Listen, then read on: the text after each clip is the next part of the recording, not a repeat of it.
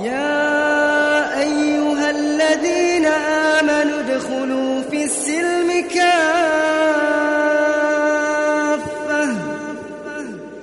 ادخلوا في السلم كافة. ادخلوا في السلم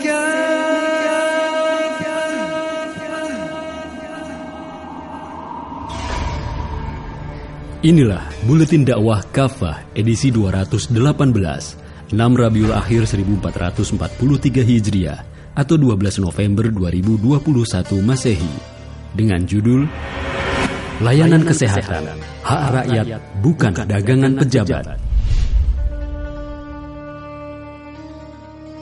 Terbongkarnya pejabat negara dalam bisnis layanan tes kesehatan PCR tentu sangat memalukan dan memilukan. Bagaimana tidak? Selama pandemi, rakyat sudah sangat susah. Banyak yang kesulitan secara ekonomi. Tapi saat yang sama, untuk berbagai keperluan, rakyat berkali-kali harus melakukan tes kesehatan yang tidak gratis. Mereka harus membayar, bahkan dengan harga yang sangat mahal. Pada awal pandemi, layanan tes PCR mencapai jutaan rupiah. Kini setelah banyak diprotes, harganya turun ke kisaran ratusan ribu rupiah. Itu pun masih dianggap mahal. Sebagian kalangan menyebut tes PCR bisa hanya bisa hanya puluhan ribu rupiah saja. Yang pasti, berapapun harganya, sudah seharusnya semua itu ditanggung negara. Artinya, rakyat seharusnya bisa memperoleh layanan kesehatan termasuk tes PCR secara gratis. Namun yang terjadi tidak demikian. Rakyat harus membayar mahal layanan tes PCR, bukan kepada negara, tetapi kepada pihak swasta. Ironinya, sebagian perusahaan swasta penyedia layanan kesehatan tes PCR itu dimiliki oleh segelintir pejabat negara. Mereka yang membuat kebijakan, mereka juga yang jualan dan menikmati cuan besar-besaran. Tentu semua itu adalah hasil dari merampok uang rakyat dengan memanfaatkan kebijakan wajib tes PCR yang mereka buat sendiri. Sangat tidak bermoral. Nikmat kesehatan. Di antara nikmat besar yang Allah Subhanahu wa taala karuniakan kepada manusia adalah kesehatan. Betapa besarnya nikmat kesehatan dinyatakan oleh Rasulullah Shallallahu alaihi wasallam dalam sabda beliau. Siapa saja di antara kalian yang masuk waktu pagi dalam keadaan sehat badannya, aman dalam rumahnya, dan punya makanan pokok pada hari itu, maka seolah-olah seluruh dunia dikumpulkan untuk dirinya. Hadis riwayat Ibnu Majah. Karena itu Islam memerintahkan kaum muslim untuk menjaga kesehatan. Jangan sampai seorang muslim mengabaikan kesehatan walaupun dengan alasan ibadah kepada Allah Subhanahu wa taala. Rasulullah Shallallahu alaihi wasallam pernah menegur sahabat Abdullah bin Amr bin As yang beribadah terus-menerus. Sungguh, jika kamu melakukan hal itu terus-menerus, maka nanti matamu letih dan jiwamu lemah. Sungguh untuk dirimu ada haknya, Keluargamu juga punya hak, karena itu berpuasalah dan berbukalah. Bangunlah untuk sholat malam dan tidurlah. Hadis riwayat Al-Bukhari. Kaum muslim juga diperintahkan untuk menghindari wabah penyakit. Nabi Shallallahu Alaihi Wasallam bersabda, larilah dari wabah penyakit kusta seperti engkau lari dari singa. Hadis riwayat Muslim. Jika sakit, kaum muslim diperintahkan untuk berobat. Nabi Shallallahu Alaihi Wasallam bersabda, Sungguh Allah telah menurunkan penyakit dan obat. Dia telah menjadikan bagi setiap penyakit ada obatnya. Karena itu berobatlah dan jangan berobat dengan sesuatu yang haram. Hadis riwayat Abu Dawud. Bisnis kesehatan. Pada faktanya, rakyat membutuhkan peran negara untuk menjaga kesehatan dan pengobatan. Apalagi pada masa wabah, Pelayanan kesehatan secara menyeluruh, semisal tes COVID-19 dan perawatan, serta jaminan hidup tidak mungkin dapat dipenuhi warga secara mandiri. Negara harusnya hadir untuk memberikan pelayanan kesehatan secara gratis dan perlindungan kepada rakyatnya. Namun, dalam sistem kapitalisme, kesehatan dan nyawa manusia justru menjadi komoditi bisnis. Dalam kasus pandemi COVID-19 ini misalnya, negara terbukti membiarkan para pengusaha berlomba-lomba mengambil keuntungan besar dari bisnis di bidang kesehatan.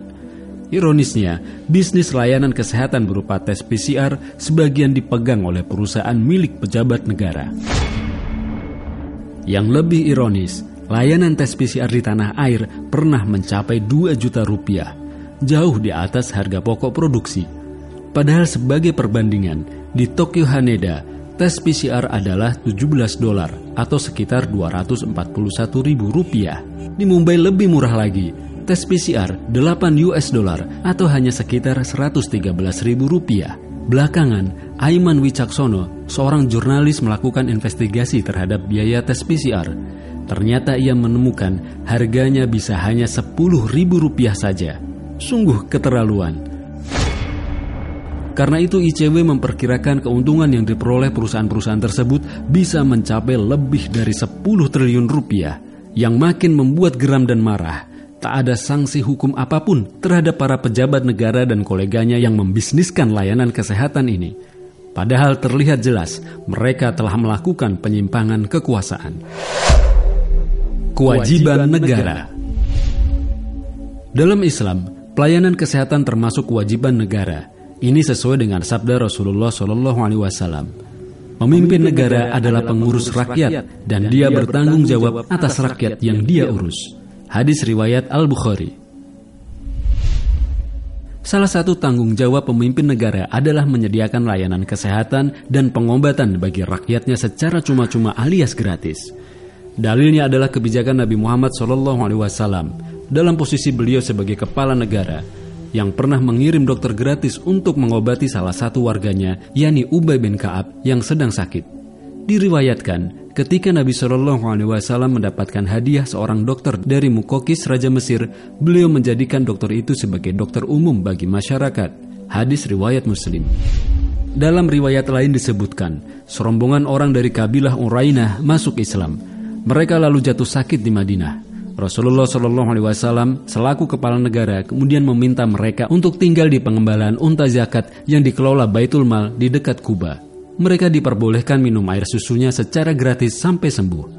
Hadis riwayat Al Bukhari dan Muslim. Kebijakan ini pun dilanjutkan oleh para khalifah sepeninggal Rasulullah Shallallahu Alaihi Wasallam sepeninggal Khulafaur Rasyidin, perhatian negara Islam pada layanan kesehatan, pengobatan, juga riset kesehatan dan obat-obatan semakin pesat. Misalnya sekitar tahun 1000 Masehi, Ammar ibnu Ali al-Mausili menemukan jarum hipodermik. Dengan itu ia dapat melakukan operasi bedah katarak pada mata. Ada pula Abu al-Qasim az-Zahrawi, ia dianggap bapak ilmu bedah modern. Pasalnya ia menemukan berbagai hal yang dibutuhkan dalam bidang pembedahan termasuk plester dan 200 alat bedah. Sepanjang sejarahnya, Khilafah Islam juga membangun banyak rumah sakit yang berkualitas untuk melayani rakyat secara gratis. Rumah sakit pertama dalam peradaban Islam dibangun atas permintaan Khalifah Al-Walid yaitu pada 705 sampai 715 Masehi pada era Khilafah Bani Umayyah. Pada masa berikutnya beragam rumah sakit di berbagai kota dibangun dengan fasilitas yang bermutu, bahkan sebagian dilengkapi sekolah kedokteran dan perpustakaan yang lengkap. Untuk melayani warga di pedalaman, para khalifah membangun rumah sakit keliling ini terjadi seperti pada masa Sultan Mahmud, yaitu antara tahun 511 sampai 525 Hijriah.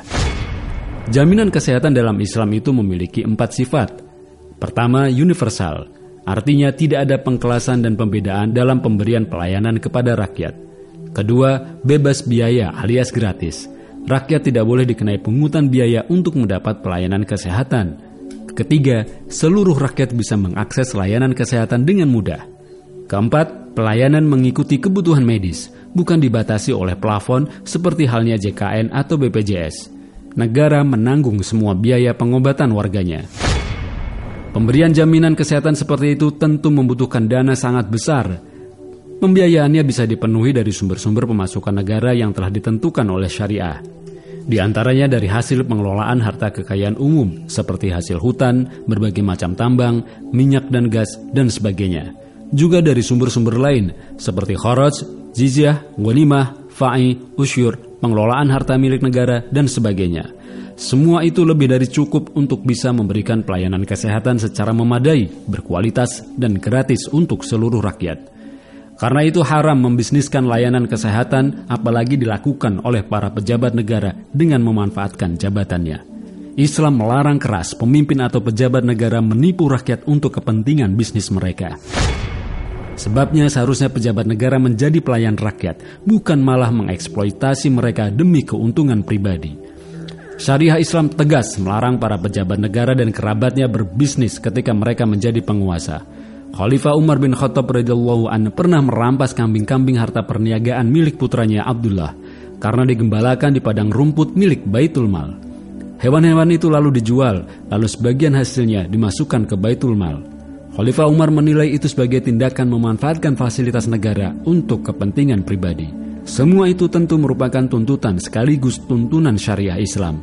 Karena itu penerapan karena itu penerapan seluruh syariah Islam termasuk di bidang layanan kesehatan adalah harga mati. Tidak bisa ditawar-tawar. Hal itu hanya bisa diwujudkan di bawah sistem yang dicontohkan dan ditinggalkan oleh Nabi Shallallahu Alaihi Wasallam, lalu dilanjutkan oleh Khulafaur Rasyidin dan generasi selanjutnya. Itulah sistem khilafah ar-rasyidah yang mengikuti manhaj kenabian. Inilah yang harus diperjuangkan sekaligus menjadi tanggung jawab seluruh umat Islam. Wallahu a'lam bishawab.